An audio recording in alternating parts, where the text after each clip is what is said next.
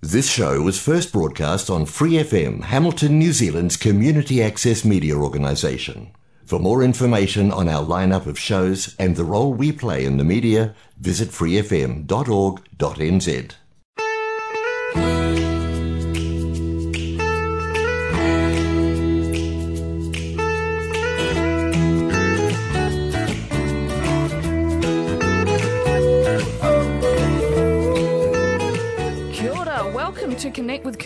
Waikato on Free FM 89.0.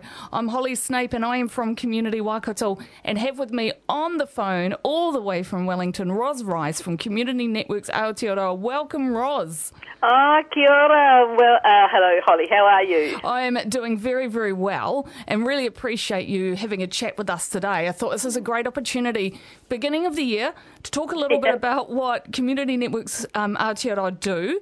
Um, and then we sort of wanted to touch on some of the projects that's going on at the moment. Well, well it's really relevant for really any um, small NGO throughout New Zealand because the work yeah. you do can have an impact on, on all of us. So could we start maybe with, with a bit of an overview about what Community Networks Aotearoa does? Okay, well, it's all in the name, really, Holly. Um, our membership are networks throughout the country, usually many of them based in regions like Community Waikato. But um, also, we have national networks. For example, uh, we've just had been joined by the Salvation Army. We've got Neighbourhood Support New Zealand, Volunteering New Zealand. Those sort of national networks.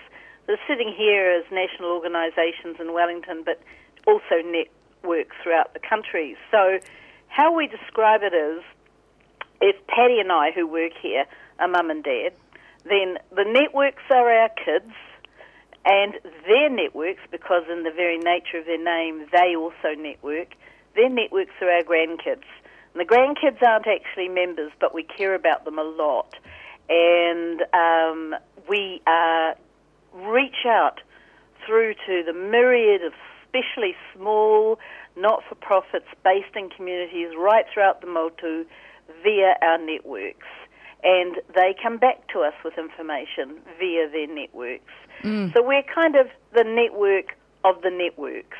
That's yes. sort of how we work it. It's it's difficult to put it in an elevator conversation of less than 30 seconds. it is a bit of a challenge, isn't mm. it? But you do quite a wide range of work, uh, mm. including advocacy for the sector, um, yeah. including data gathering. Can you give us a bit of a, an overview of the types of activities you're involved with, and then we'll talk about some specific projects? Okay, so if you're a tiny little not for profit working in Bluff and Southland, for example, how do you get your voice through to, say, politicians about things?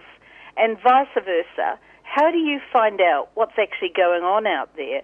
And a really good example is the changes to the Incorporated Societies Act. And how would you, if you're just a tiny little network in Bluff, how would you find out that there are changes that have been put into law about being an incorporated society and that you have to change probably your constitution and you have to re go to the commerce, the company's office and re-register as an incorporated society? How do you find that out? And so it's about information flowing out and information coming back, which means that here, as a head office, we hear all kinds of things mm. that are really annoying NGOs.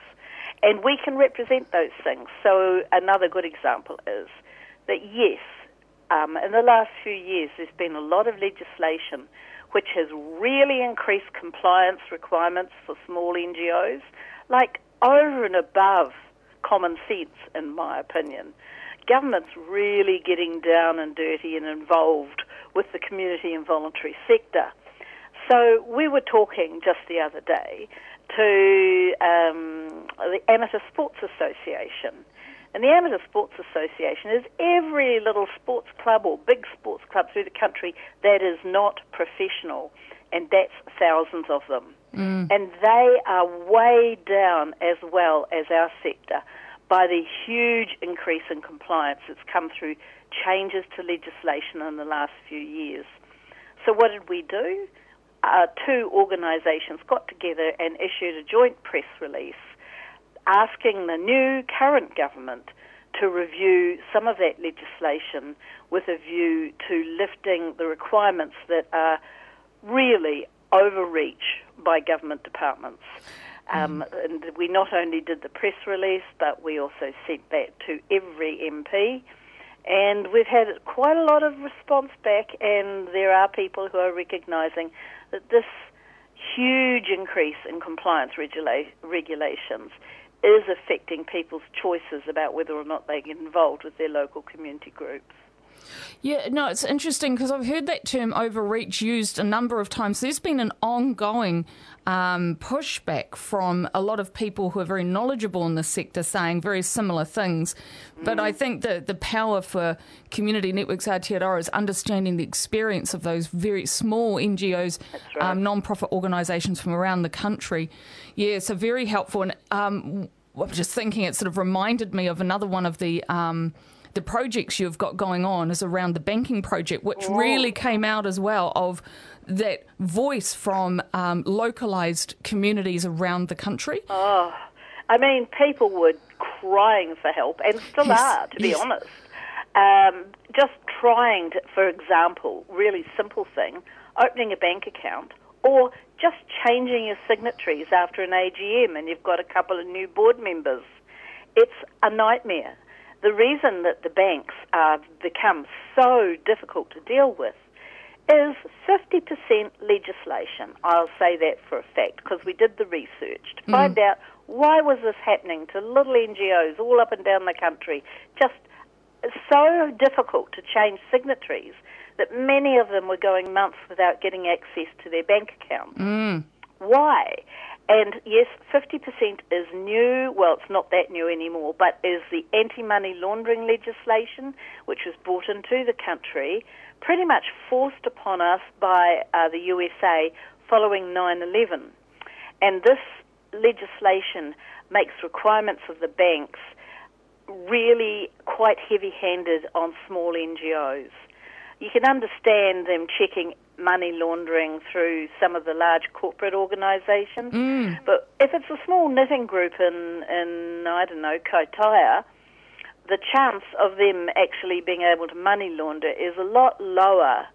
And it's like almost using, you know, a chainsaw to crack a, um, a walnut, really.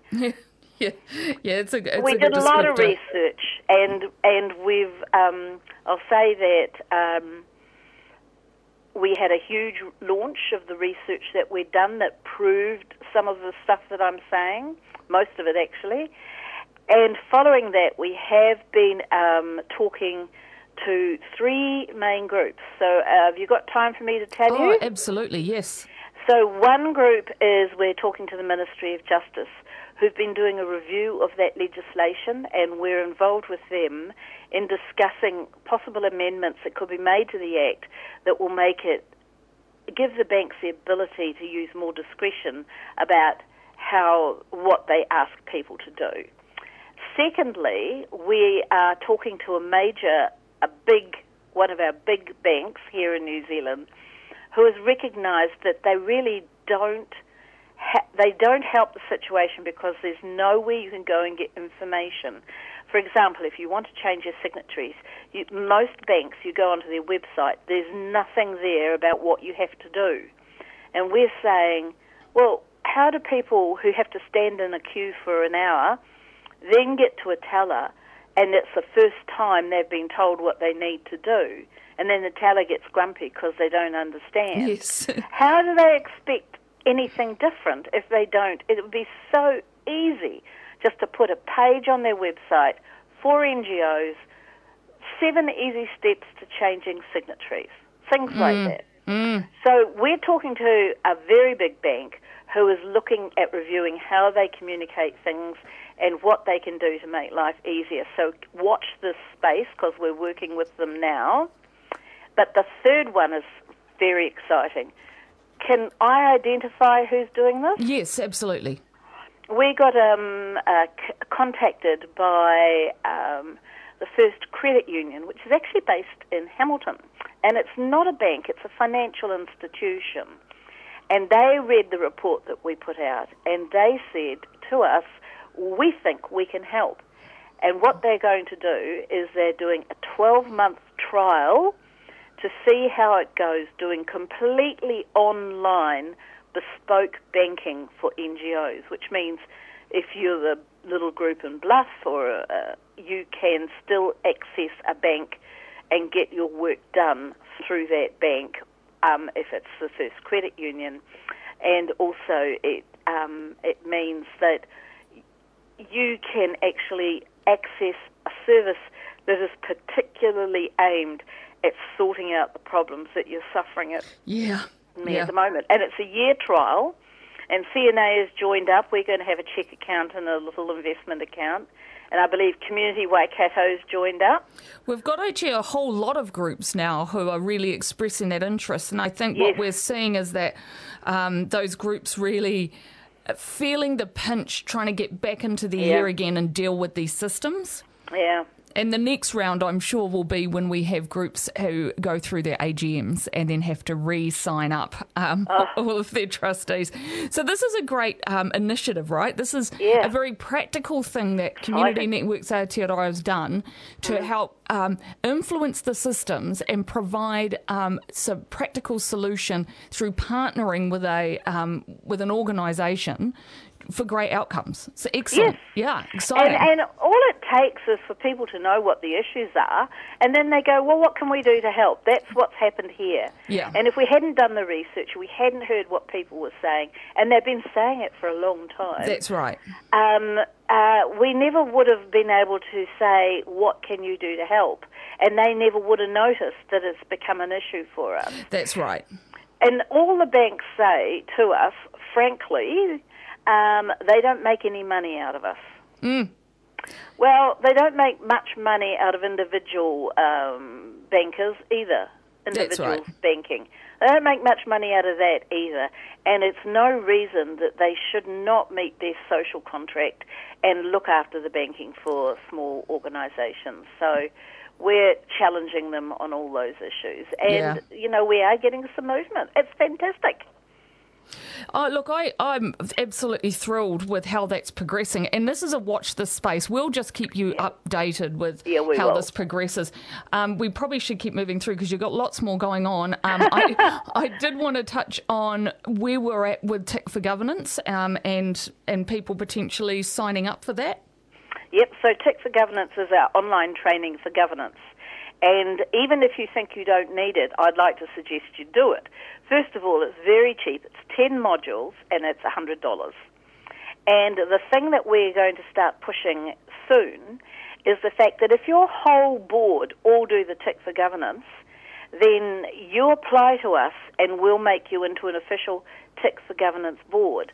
You have to meet a few conditions, but if you become a Tick for Governance board, you'll get a special badge that you can put on your websites and you can put it on your um, emails that tells people your entire board have done the course. Now, at the end of doing the course, which is fun, it's a fun, easy course. It's um, it's aimed at being a friendly course with a bit of humour. But when you've finished the course, you get a micro credential, and we put the whole course through NZQA.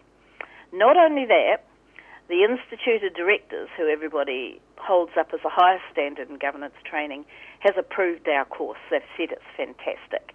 Also, Charity Services have approved the course, and MSD has approved the course.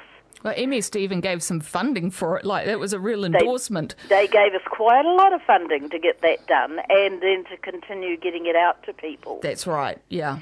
So what happens now is if you and your whole board have done the course and you become a Tick for Governance board, when you make applications to funders, the first thing they'll see is your badge.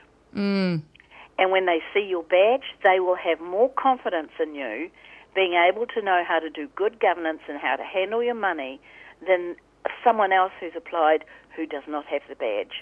So don't forget if your whole board does it, you make application to us. We do have to check that your whole board has done it, but um, if you make application to us, you can become a Tick for Governance board. But in the meantime, anyone who does the course is going to get value out of it. And I'd just like to say at this point, and this is very important right now. The first module is free to mm. anyone who wants to do it.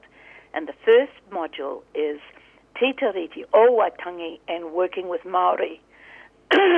Now, if you don't understand what Maori want or what Maori think or how the treaty is being, or Te Tiriti, is being um, examined, this is the module for you.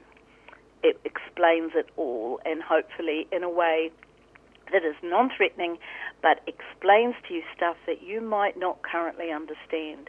And I think right now, understanding is the biggest way through some of the issues that our country is involved with. Yeah, I think that makes is a very, very good point. Very good point. Um, I, I, think yeah, that's something that, that is going to be ongoing, uh, but yep. would really encourage people. I've done it myself, really mm. thoroughly enjoyed it. And like you say, there's humour in it. It's yeah, there it, is. It's accessible. It's a bit of fun, you know. Um, but but more most importantly, um, you get some really good insights into what it is to be a governor, um, how it is to effectively manage an organisation. So yeah, be on a board. Yeah. And and and um, just so you know, if legislation changes, we go in. It's a living document. We go in and change the information to ensure that you get updated information. That is, um, yeah, that's also critical because we know we've seen recently some um, ongoing significant changes to the yeah. um, to the act, right? Well, the acts, mm. a couple of them. The multiple that, acts, that's really. right. Yeah. This, this last year, we were doing the Incorporated Society, the Charities Act, the Health and Safety Act, the Emergency Management Act and hmm, something else too. That well, there were a well, bunch of them. That's actually really um, it brings me to um, the Incorporated Societies Act. So that has mm. recently been changed. Um, it, it means that under this new act, every incorporated society will need to reincorporate yep. um, by it's April 2026. Yes. And um, Ros, you know, our community networks Aotearoa have been undergoing that process um, yeah, recently. Do you want to share a little bit of the insights in that? Well, I will say, and this is a warning to everybody, that it's not easy. Yes. You have to whip out your constitution and you have to take a look at it and you have to say, what new clauses do we need in here due to the change in legislation? And how do we get them changed? And often you'll have to have a special general meeting, and um, that involves, you know, letting everybody know and getting all the changes out there. There've been quite a lot of changes. There have been, yeah. Now, if it's all too hard, you know what you can do? You can chuck your old constitution in the rubbish bin and start afresh doing the constitution builder at the company's office. Mm. So that's a, it's a handy piece of advice. Um, mm. Would you would you suggest that each organisation do that?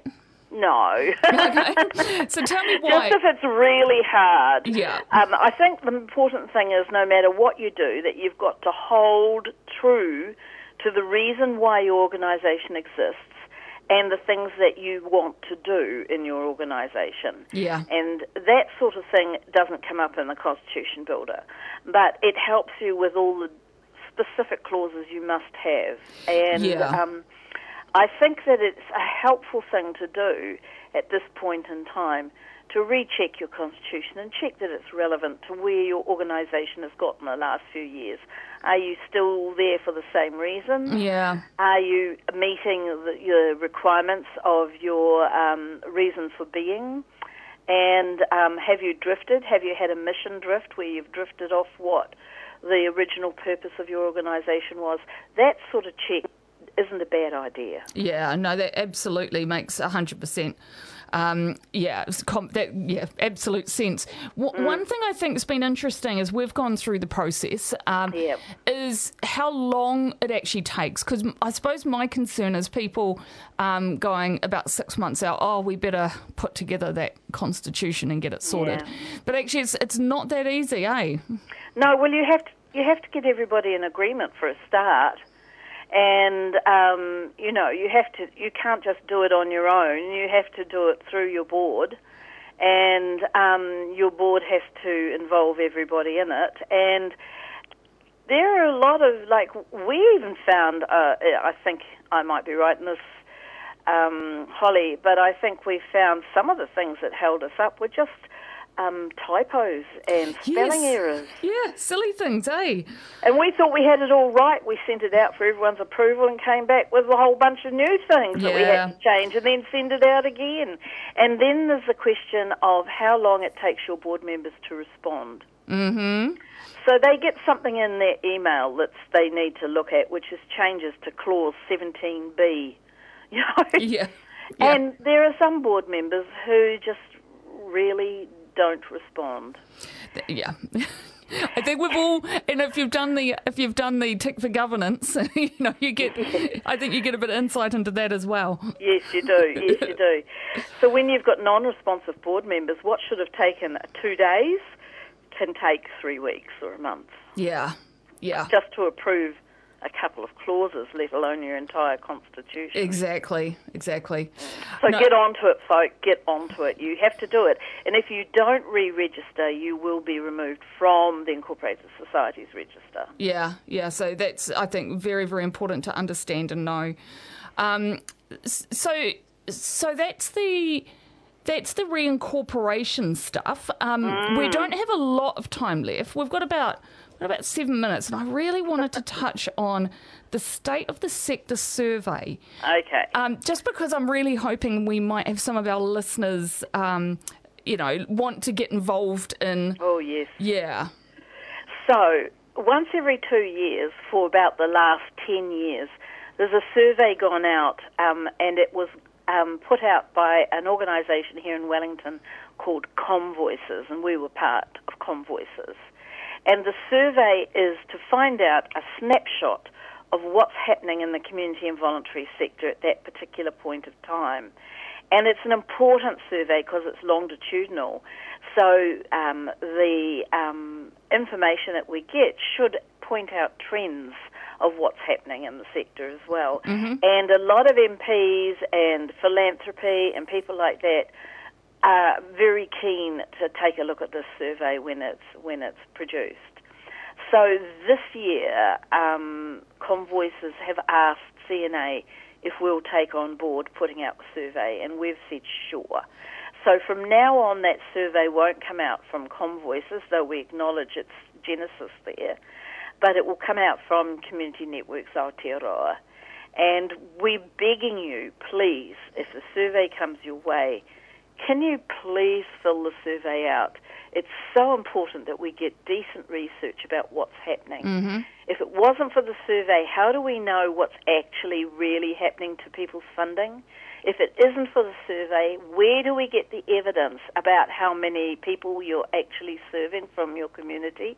Because if we don't have evidence like that, how can we make a case for community f- getting more funding? How can we make a case for the importance of the community? All that stuff. And this survey is absolutely essential because if we don't get the evidence, trust me, we won't be listened to.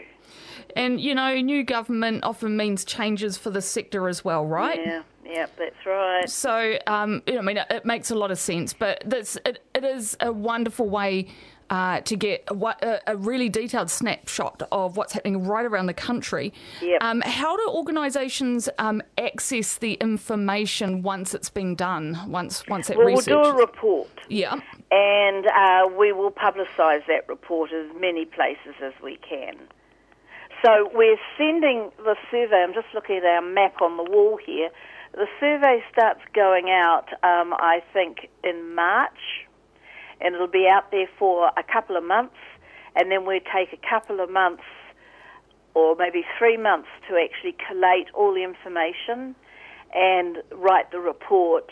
And then we will um, hopefully um, provide the report out in August or September, and then we'll do a whole session on the report at our conference in, in October. So, I mean, that, that is really exciting in itself. Um, I would like to put a bit of a challenge out to the Waikato um, non-profit organisations. I think that we want to really overrepresent the Waikato region, have, have great yeah. data from our community. A bit of a competition perhaps around the around That's the country. a good idea. Yeah. Maybe we could provide a prize. Yeah. Mm, let me think on that one. It always helps. It does. It does. Look, um, but it is really critical, uh, yeah, and, and really appreciate that Community Networks Aotearoa is going to pick that up. Oh um, yes, we're happy to do so, and we'll be doing it. Oh, for the first time, we'll actually be doing um, a collated research on the longitudinal information. Oh, great. To show what the trends are. That's not actually been done properly previously. So we've decided this year we're going to look at the longitudinal trends that we've got from the previous surveys as well. Exactly. So, well, that's fantastic. Mm. Um, so, people are going to watch this space. Can you give us the date again of when it all starts? I think it'll come out um, late March or early April, but Great. I think late March probably. Yeah, so watch this space basically, and, and certainly watch for um, Community Waikato, uh, our weekly bulletin. Um, you'll see the details coming out there, and we'll be encouraging people to yeah. get onto that and get and it here's another thing: if you get the survey and you know, that, know of other NGOs who haven't got it, can you yeah. forward it to them, please? Yeah, so this is really. Can you tell us the criteria of who can fill this in?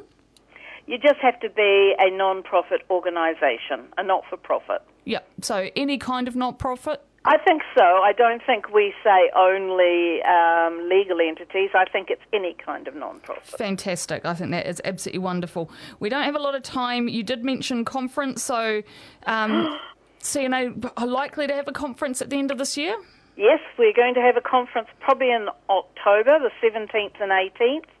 So please put in your um, budget some money to come to our conference in Wellington um, on the 17th and 18th of October. It's going to be fantastic. We're doing a joint conference with the 2020 Trust. So it's going to be a really interesting, fantastic conference, and we're starting to cook on it already. Um, it's going to be, it's about, it's a two day conference with a nice dinner and some entertainment in the night between. And um, it's a great chance to come to Wellington. And if you want to stay over the weekend, you know, um, you can just add on some time to your um, where you're staying and just hang out in Wellington for a weekend as well. But we have a name to do with everybody working together in a, in a positive way for good change. Oh, that's that's fantastic. Yeah, we want to see more of those collaborations and partnerships, and, and I think yeah. a, a joint conference is a wonderful example of that in action, isn't it? Well, I can tell you that the um, byline is from many rivers, great rivers, from many streams, great rivers flow. That sounds perfect.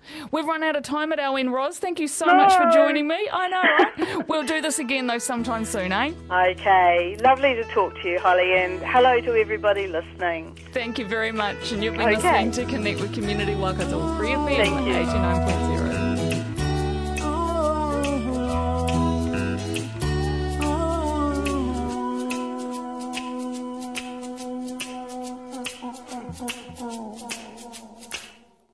For more episodes, use the accessmedia.nz app for iOS and Android devices, or subscribe to this podcast via Spotify, iHeartRadio, or Apple Podcasts. This Free FM podcast was brought to you with support from New Zealand On Air.